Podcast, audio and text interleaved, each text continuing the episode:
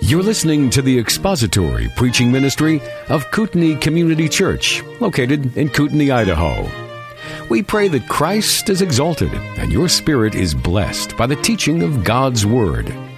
For more information about Kootenai Church, please visit us online at kootenaichurch.org.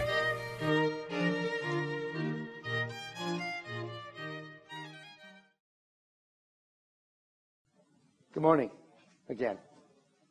Welcome to Kootenai Community Church Adult Sunday School. As we open in prayer, it's been mentioned that uh, the East Coast was particularly hard hit with a just barely sub hurricane force storm that has got, what, 3 million people without power? So that's like twice the population of the state of Idaho, no power. So we're going to remember them in our prayers. Let's open in prayer. Lord, we're grateful that nothing escapes your notice, not the littlest thing in our lives and not the most havoc that can happen on the planet. And so this morning, as we begin to break open your word, we ask you, Lord, to give us wisdom and discernment, insight, and obedience so that we, we might put to work what we learn by the grace of your Holy Spirit. And as we are studying this morning and thinking about the things of Christ, Lord, we just want to cry out to you for the people on the East Coast who have been hit so hard with this series of storms. We pray, Lord, that you would give the ability, give ability to the crews to get the power back online, and that there would be no loss of life from the the, the, the effects of the storm. We pray for your, your mercy on that area. But more than anything, Lord, we pray that it might be a demonstration to people that, that, the, that the earth, the heavens declare the glory of God, and that even all these things that happen, they are under your control, and uh, people need but turn to you to have peace in their lives from these things. Not that they won't be affected by them, but that they will be children of the Most High. And Lord, so this morning we thank you for what you're going to do by using your word in the way that you will. And we'll thank you for it in Jesus' name. Amen. So last week, last time, we finished up with, um, I believe, verse 14. Uh, maybe it was a little farther than that. 15, 20? Were we that far? Yeah, 19. We finished up with 19 about uh, being pitied. If there's no resurrection, Christians would be the silliest and therefore the most to be pitied people on earth. Is that blurry? How's that? Pat's buying lunch. So let's open, uh, let's start by reading um, chapter 15. And we're going to start at verse 12 and read through verse 28. 1 Corinthians 15, 12 through 28. Now, if Christ preached that he has been raised from the dead, how do some among you say that there is no resurrection of the dead? Remember, this is the primary complaint Paul has in this section of the chapter. That there are people in Corinth who are saying that there is no resurrection from the dead. But if there is no resurrection of the dead, then not even Christ has Christ has not been raised, then our preaching is vain. Your faith also is vain. Moreover, we are even found to be false witnesses of God because we witnessed against God that he raised Christ, whom he did not raise, if in fact the dead are not raised. For if the dead are not raised, not even Christ has been raised. And if Christ has not been raised, your faith is worthless, and you are still in your sins. Then those who also have fallen asleep, excuse me, then those also who have fallen asleep in Christ have perished. If we have hoped in Christ in this life only, we are of all men most to be pitied. But now, Christ has been raised from the dead, the first fruits of those who are asleep. For since by man came death, by a man also came the resurrection of the dead. For as in Adam all die, so also in Christ shall all be made alive. But each in his own order, Christ the first fruits. After that, those who are Christ at his coming. And then comes the end when he delivers up the kingdom to the God and Father, and when he has abolished all rule and authority and all power. For he must reign until he has put all his enemies under his feet. The last enemy that will be abolished is death, for he has put all things in subjection under his feet. But when he says all things are put in subjection, it is evident that he is accepted, who put all things in subjection to him. And when all things are subjected to him, then the Son himself also will be subjected to the one who subjected all things to him, that God may be all in all. So our little checklist last week was seven checklists. If there's no resurrection, Corinthians, then even Christ has not been raised. And by the way, Corinthians, if there's no resurrection, then any preaching of the gospel is futile and meaningless. Oh, and also, if there's no resurrection, faith in the Lord Jesus Christ would be meaningless. The faith that you put in Him when we came here the first time and preached Christ to you, and you believed, and you were saved, you were born again, that faith would be meaningless. If there's no resurrection, anyone preaching it would be a liar. Not just misled, but a liar. If there is no resurrection, everyone would still be in their sins, unforgiven, Number six, if there's no resurrection, those who went before, those whom the apostles had preached, were even now present with Christ, would have eternally perished.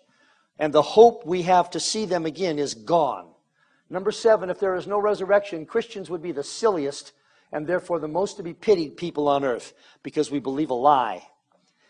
And indeed, those seven things should have had I been sitting in that congregation and I had been preaching this false doctrine, I hope I would have been awakened and, and brought to heel, as it were. Seven things that are would mitigate against anything that the apostles had preached prior to that. The apostles and those who are who were sent to minister to the Corinthian church. So Paul says, if we hoped in Christ in this life only, we of all men are most to be pitied. But then here comes, it's Friday. How many of you ever heard that? It's Friday, but Sunday's a coming. If we had hope, hoped in Christ in this life only, we are, all, we are to be most to be pitied. But verse 20 says, But now Christ has been raised from the dead, the first fruits of those who are asleep. Paul now turns to teaching truth again rather than demonstrating what would have been the result if there were no resurrection. Okay, now, he says, Remember this Christ has been raised from the dead, and he is the firstfruits of all who would subsequently be raised as a result of faith in him. He was the representative sample, such as what the Israelites would give to the priest to offer to the Lord, the first portion of their harvest. The implication is that Christ's resurrection, excuse me, precedes the resurrection of all those who follow after in the last days. The resurrection to life, that is, the resurrection to eternal life. Everyone who has ever trusted Christ, past and present, would at the time of the second coming be raised bodily to be with him forever. Now, the word asleep was commonly used in, the, in ancient times to refer to people who had passed from life to death. It did not connote ceasing to exist, but rather rest. Those who are asleep refers to their bodies, which are at rest. Their spirits were present right now in heaven with the Lord Jesus Christ. It's as if Paul wants to dispense with the gloom of all that he has just said about the negative consequences of no resurrection. But now Christ has been raised. But now know that the gospel preaching is beautiful and useful. But now your faith in the Lord Jesus Christ is meaningful and eternally important. But now the preaching of the gospel and all that attends it is truth incarnate in the Lord Jesus Christ. But now your sins are forgiven. But now those who have passed are waiting for us to meet them either in the air or with Christ in heaven eternally. But now, and but now, not only are you not silly, but you are wise, and there is no need to pity you because the eternal God is giving you eternal life with him forever. That's what that but now means. But now Christ has been raised. So it's like Paul preached the gloom, and now he pulls back the pulls back the window curtains, and the sun shines through. Christ has been raised. Pay attention, Corinthians. Christ has been raised from the dead. So they have no excuse now. And there will there will still be false doctrines that will spread from Corinth and from other churches. It just happens. Unfortunately, there are wolves always involved in the ministry uh, where they shouldn't be, but they are there. But for now, Paul has their attention, I'm sure. But now Christ has been raised from the dead. Be delighted, Corinthians. Any questions about that? but now Christ has been raised. Any questions? I didn't mean it that way. Any questions about the verse? So, verse 21 For since by a man came death, by a man also came the resurrection of the dead. We are technologically trans- challenged this morning. I didn't actually raise my voice. It was a man, Paul said, who brought death, that is Adam. And it is a man who sanctioned and purchased eternal life through resurrection, the man God, the Lord Jesus Christ. Paul will continue his marvelous dissertation on the effects that the resurrection has on the lives of believers. Death is a physical body death, physical bodily death. And so resurrection will be a physical bodily resurrection. The connection here is clear. For since by man came death, by a man also came the resurrection from the dead or of the dead. This is the, the human aspect that Christ has. He, as a man, counteracted the sin that man fomented on the human race. It's counteracted seems such an impotent word. He upended it, he destroyed it. He made everyone who believes in him alive. Verse 22, and then we'll talk about both of them if you have any questions. For as in Adam all die, so also in Christ all will be made alive. Just as Adam was the firstfruits of all who would die, so Christ is the firstfruits of all who will be made to live forever through his redemptive work. Everyone born is subject to death eternal, and everyone born again is subject to life eternal. A man's spirit at death, if he is not a believer, is separated eternally from God. This is spiritual death. A man's spirit at death, if he is a believer, is reunited with his body and lives eternal with the eternal God. This is spiritual life, final spiritual life.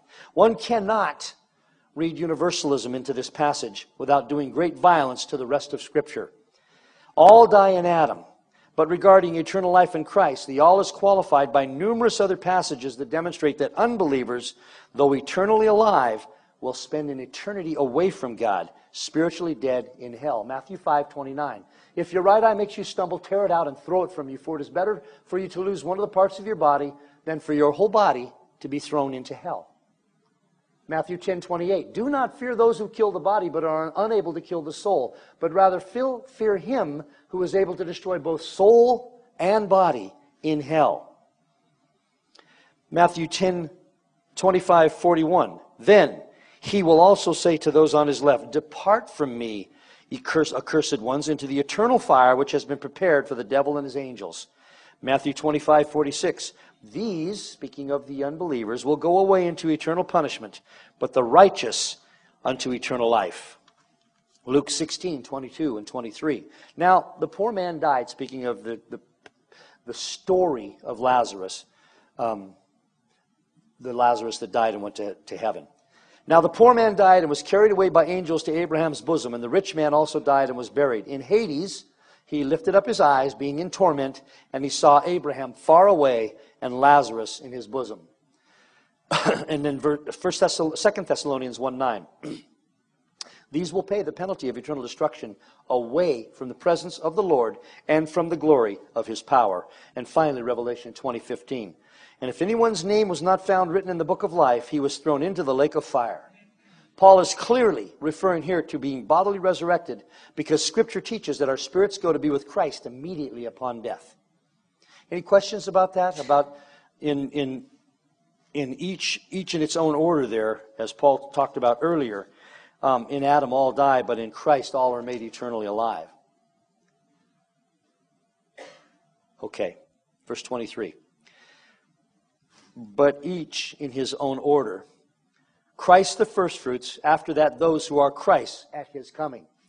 The word order, translated order, is a military term, and it depicts the idea of rank. Our resurrection and subsequent resurrections.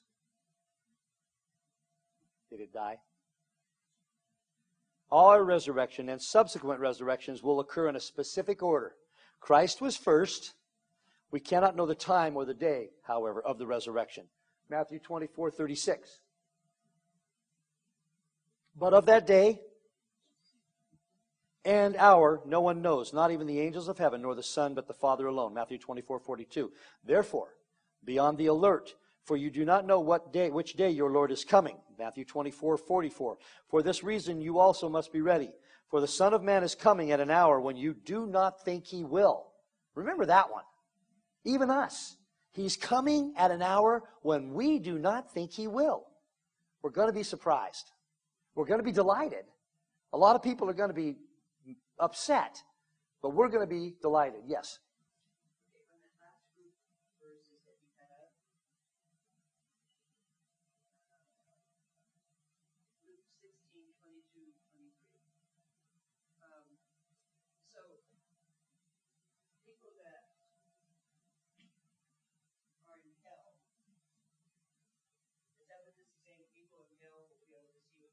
What it's saying. That's what it's saying. Yeah. Thank you for an easy question.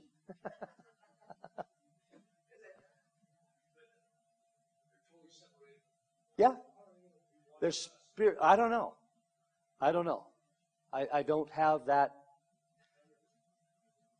Yes. Yes.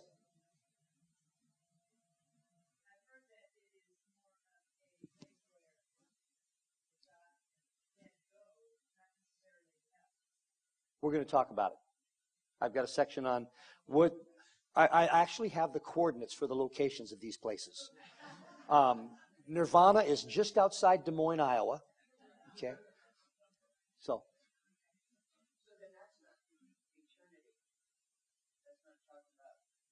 It's part of eternity.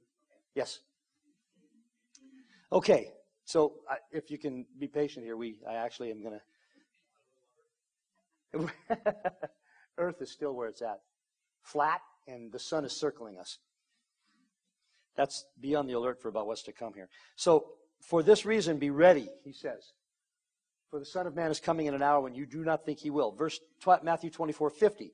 The master of that slave will come on a day, and this is a parable he was talking about, when he does not expect him, and an hour which he does not know.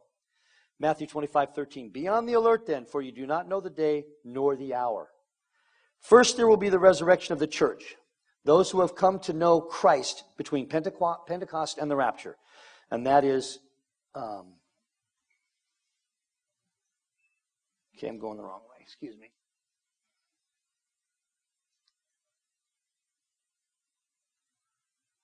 First, there'll be the resurrection of the church. Those have come to know Christ between Pentecost and the rapture. 1 Thessalonians 4.16, For the Lord himself will descend from heaven with a shout, uh, with the voice of the archangel and with the trumpet of God, and the dead in Christ will rise first. Those who are alive at the time will join those resurrected and meet the Lord in the air for the ascension into heaven. Second will be the resurrection of the tribulation saints, those who come to trust the Lord Jesus Christ during the tribulation, who have been put to death for their faith. Revelation 24. Then I saw thrones, and they, and they sat on them, and judgment was given to them. And I saw the souls of those who had been beheaded because of their testimony of Jesus, and because of the word of God, and those who had not worshipped the beast or his image, and had not received the mark on their forehead and on their hand, and they came to life and reigned with Christ for a thousand years. Next will be the resurrection of the Old Testament saints that was prophesied by the prophet Daniel. Daniel 12, 2. Many of those who sleep in the dust of the ground will be awake, will awake, those, these to everlasting life, but others to disgrace and everlasting contempt. Isaiah 26, 19 and 20. Your dead will live, their corpses will rise. You who lie in the dust, awake and shout for joy. For your dew is as the dew of the dawn, and the earth will give birth to the departed spirits. Come, my people, enter into your rooms and close your doors behind you. Hide for a little while until indignation runs its course. This likely will occur simultaneously with the resurrection of the tribulation saints. Everybody got that? The, the, the period or the, the order here. First, the church, resurrection of the church, those who are alive. Second, the resurrection of the tribulation saints. Next, the resurrection of the Old Testament saints, but that will probably happen at the same time. I'm saying probably, I don't know for sure, as the, the tribulation saints. Um, during the millennial kingdom, there will be the resurrection of those who died during that time. It has been observed that it's possible that in many cases, because of the shortness of that time, some may well be raised just as soon as they die. The final resurrection will be that of the unrighteous, who will then be raised for eternal damnation at the end of Christ's thousand year reign. John 5 29. And will come forth those who did the good deeds to the resurrection of life, those who committed the evil deeds to a resurrection of judgment. And then Revelation 21 8. But for the cowardly and unbelieving and abominable and murderers and immoral persons and sorcerers and idolaters and all liars, their part will be in the lake that burns with fire with brimstone, which is the second death. So, this is the resurrection timeline. If uh, anyone wants that, I can send it to you. I actually had Jim check it out so I make sure I it looked right to me. There's stuff that's left out, not it's not fully filled out, but that's the general order of the resurrection timeline. And I thought I had, I know I researched this stuff about. Let me just look ahead for a minute here. I might have to bring this back later. I did research and look into Hades and all of that, and I just I don't think I put it down in here. So I will bring that back if it's if it's not in here. If I don't see it as we're going through, and I thought I had that for us. So, any questions besides those which we will deal with? yes. Yes. Um, well, there. Okay, so during the millennial reign, it has been observed that it's possible that in many cases, because of the shortness of that time, some may well be raised as soon as they die. They're going to live a long time during that time of period. And so when they die, if, especially if they die towards the end of the millennium, they'll probably be raised right away. It's, it's been speculated that they'll be raised right away and, and spend they will then be spending the eternity as resurrected, joined with their bodies, their spirit joined to their bodies with Christ. So, there's not an awful lot of information about that, and I hate to speculate too much. we could make a movie. We could call it Left Behind. I'm just kidding. Then, what's that? I just thought of that. I just thought of that, yeah. Verse 24 Then comes the end. when he hands over the kingdom to the God and Father, when he has abolished all rule and all authority and all power. Now, in this verse, the word translated then does not necessarily imply immediacy. It is a continuation of Paul's statement that each thing would occur in its own order. After Christ's resurrection, after the subsequent resurrections, comes the end of all things. At that ending, every rule, every power, every authority would be abolished by Christ leaving the Trinity as the only ruler in and of all things. And abolish means to, to, to be, to, I love it, to render unemployed. the, those who have power, those who think that they're in charge of everything, they're going to be unemployed. standing at the line at the state office looking for their unemployment. They will cease, they'll pass away, they'll be done away with, it'll be severed, it will be terminated, it will be rendered inoperative, it'll be abolished, done away with.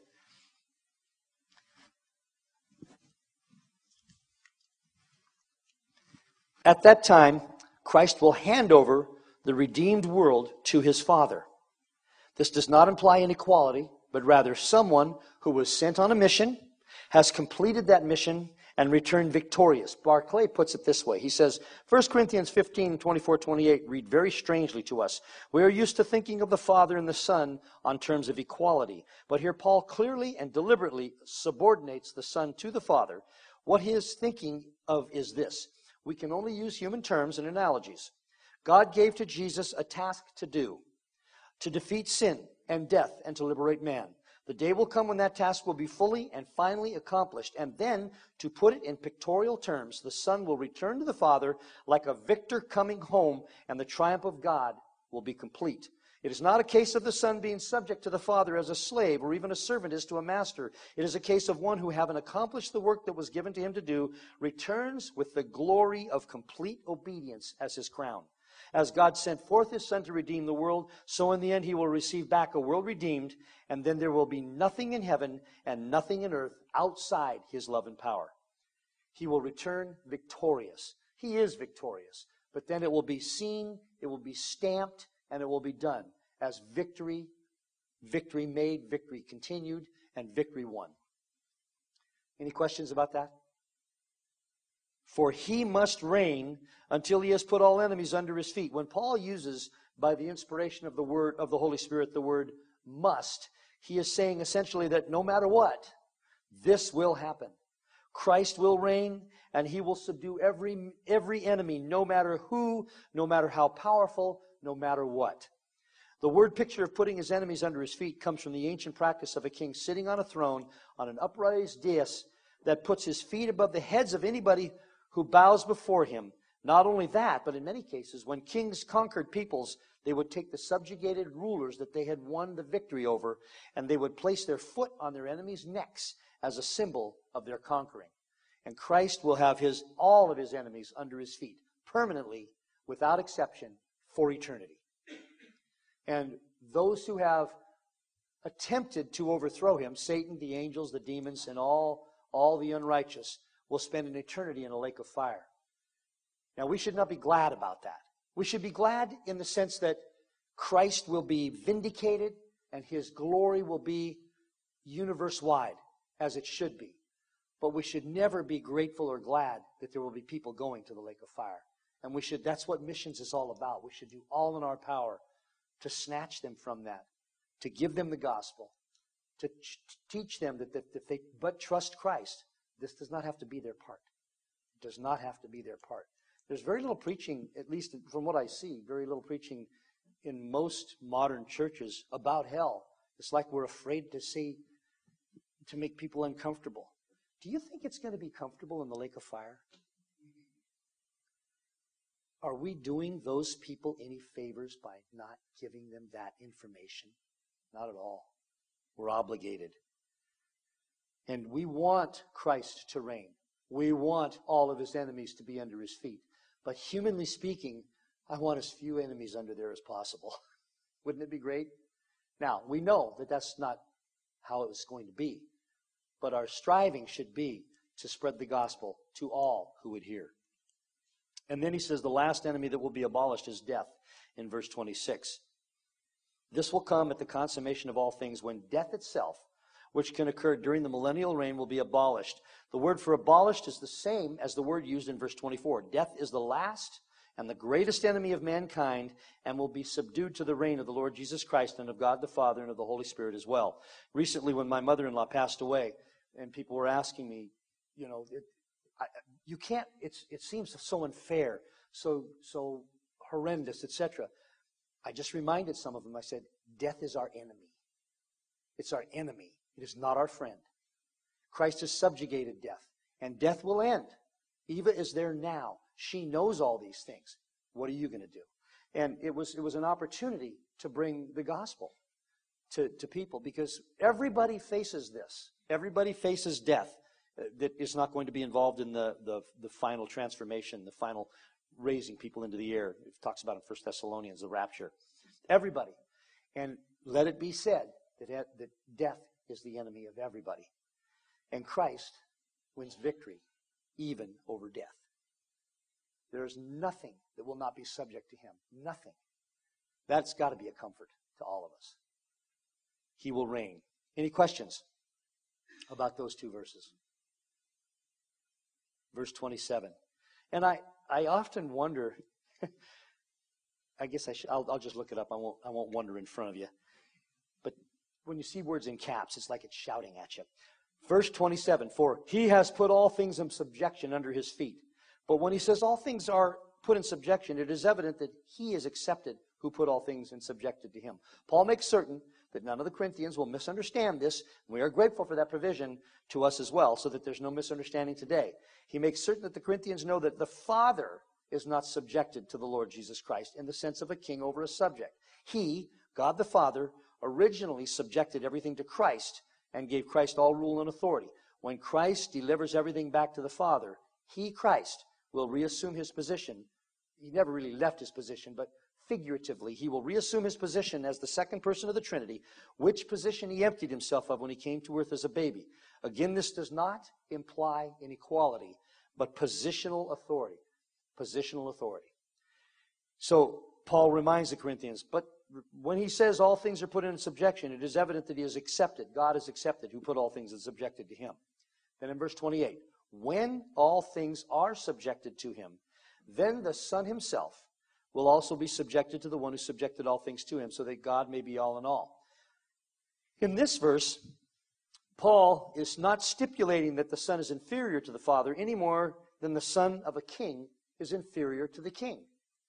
The Father set things in motion and sent the Son to earth to redeem mankind and to present redeemed mankind back to the Father.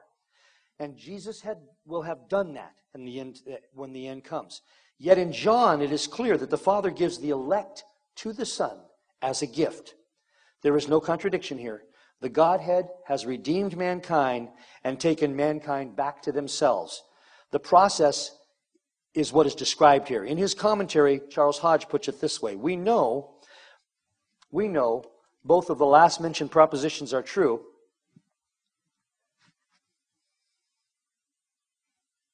We know both of the last mentioned propositions are true because mortality is predicated of man in one aspect and immortality in another aspect.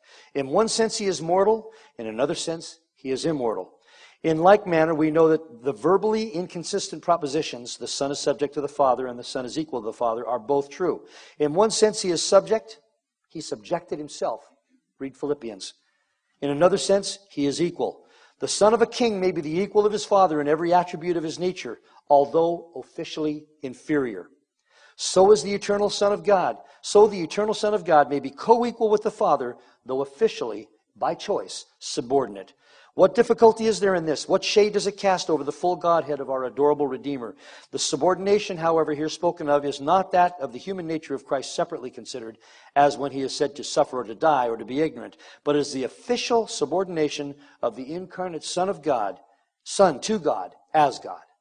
Does that make sense? Everybody understand that? He has chosen to be subordinate. He has chosen to come to this planet redeem mankind, deliver redeemed mankind back to the Father, and then sit down to the right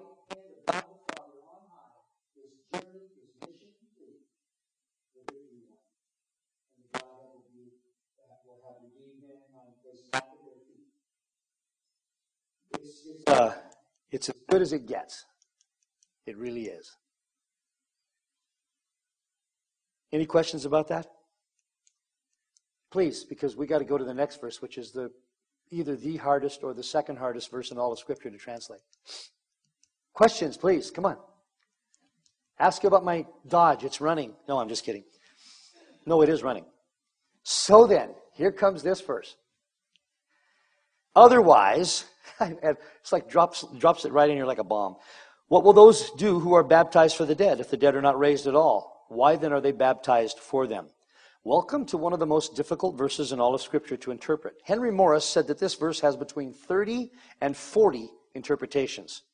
As we are, and by the way, what that means is there's probably, I didn't actually sit down and catalog them, but I'm guessing there's probably five or six worthy interpretations that have variations of each of them to the degree that there's 30 or 40 different possible ideals.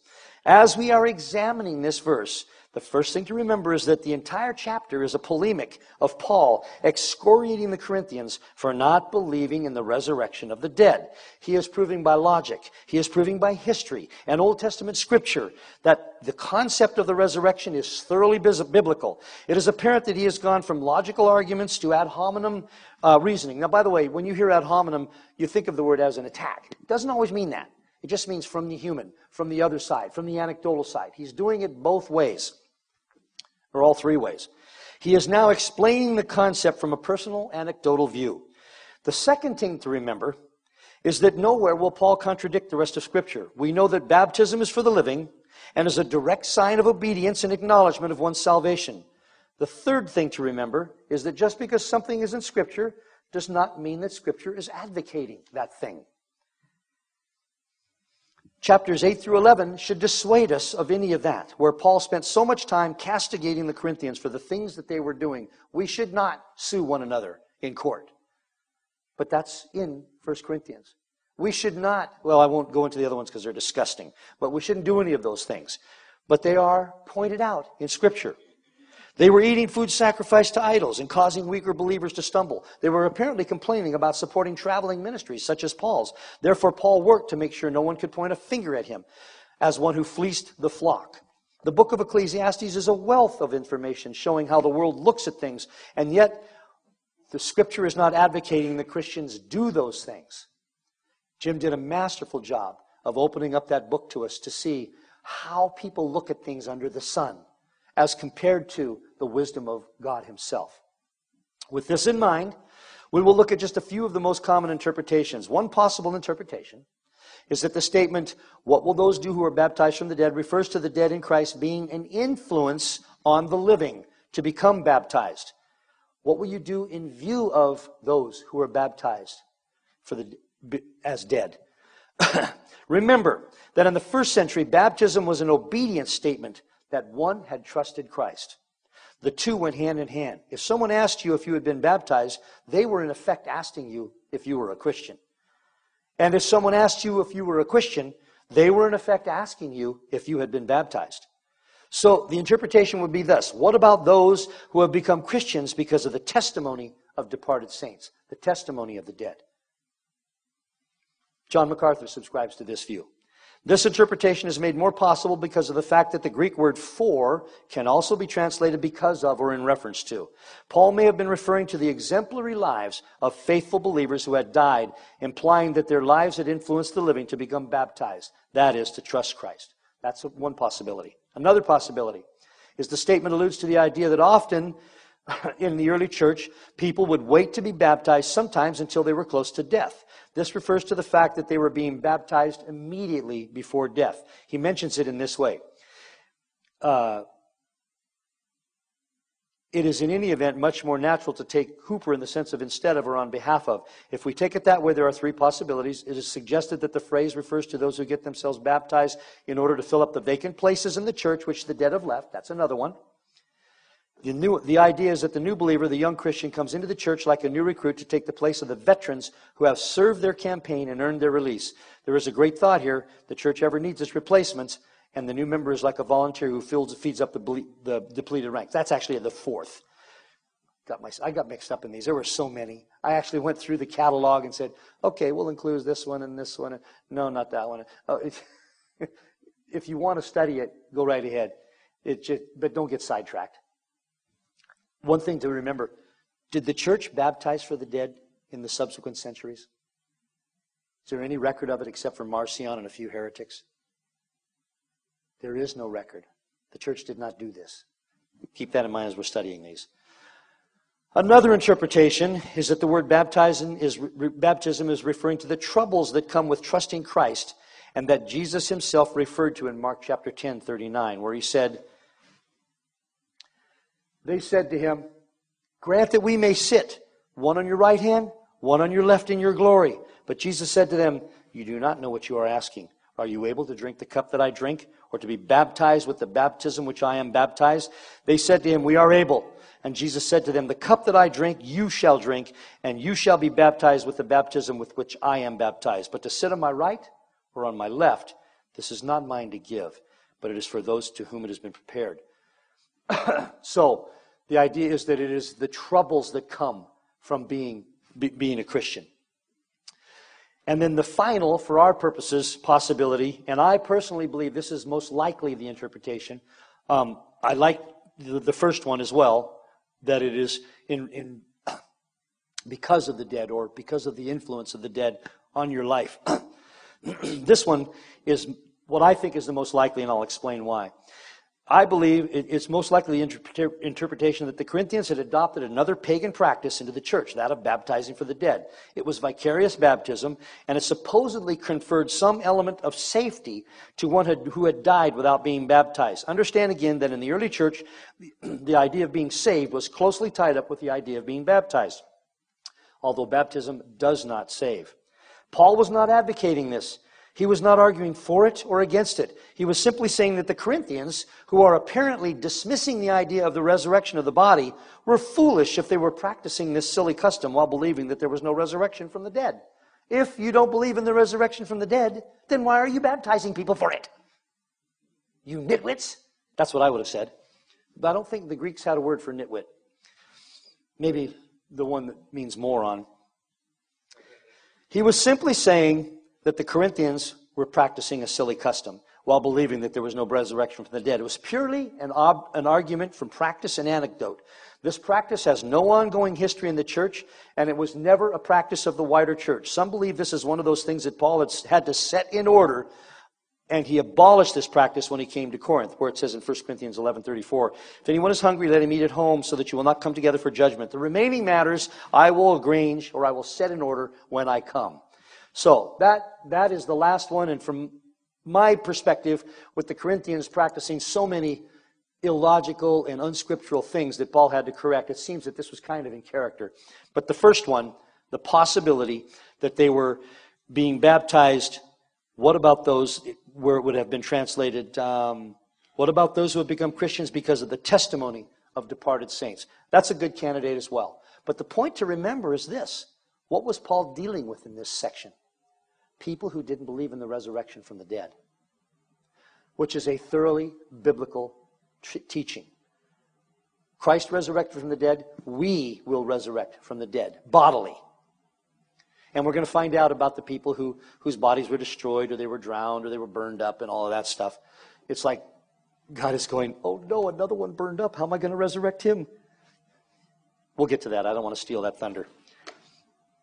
Any questions about this? Any comments? Jim, did you want to weigh in on that? Okay. I tried to cover the most common ones, but there were a lot of them. It was like wading through stuff. Some of them were really strange. So then Paul, still arguing, still arguing about the resurrection.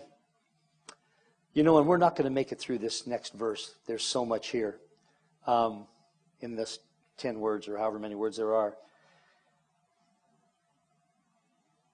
Why do we come up with reasons to support our false ideas? It's because of one of the worst things that plagues mankind. It's called pride. We can be wrong about something, so very wrong, but yet we can adduce arguments that prove that we're right, even when we're wrong. Paul is preaching, is teaching, is, is writing to a group who love the idea of wisdom. They love the idea that they had something that others didn't. That breeds arrogance, it breeds pride, it breeds sin, it breeds destruction. And so, in this entire section in chapter 15, he is dealing with a couple of false ideas. Um, this one seems to me, at least, to be the most pernicious that there's no resurrection from the dead. And so, he's going to do what he needs to do under the inspiration of the Holy Spirit to stamp it out, to make certain that the Corinthians have accurate information that the Holy Spirit has the truth upon which to act in those lives. And he does indeed do it. And I'm, I'm going to just read the verse because he, he kind of drops this bombshell. Why are we also in danger every hour? Don't you realize that the preaching of the gospel puts a target on our back? Makes us an enemy of the state? And one of the things we'll talk about next week was uh, or, or when I, whenever I'm with you again, is the crimes that Christians were accused of.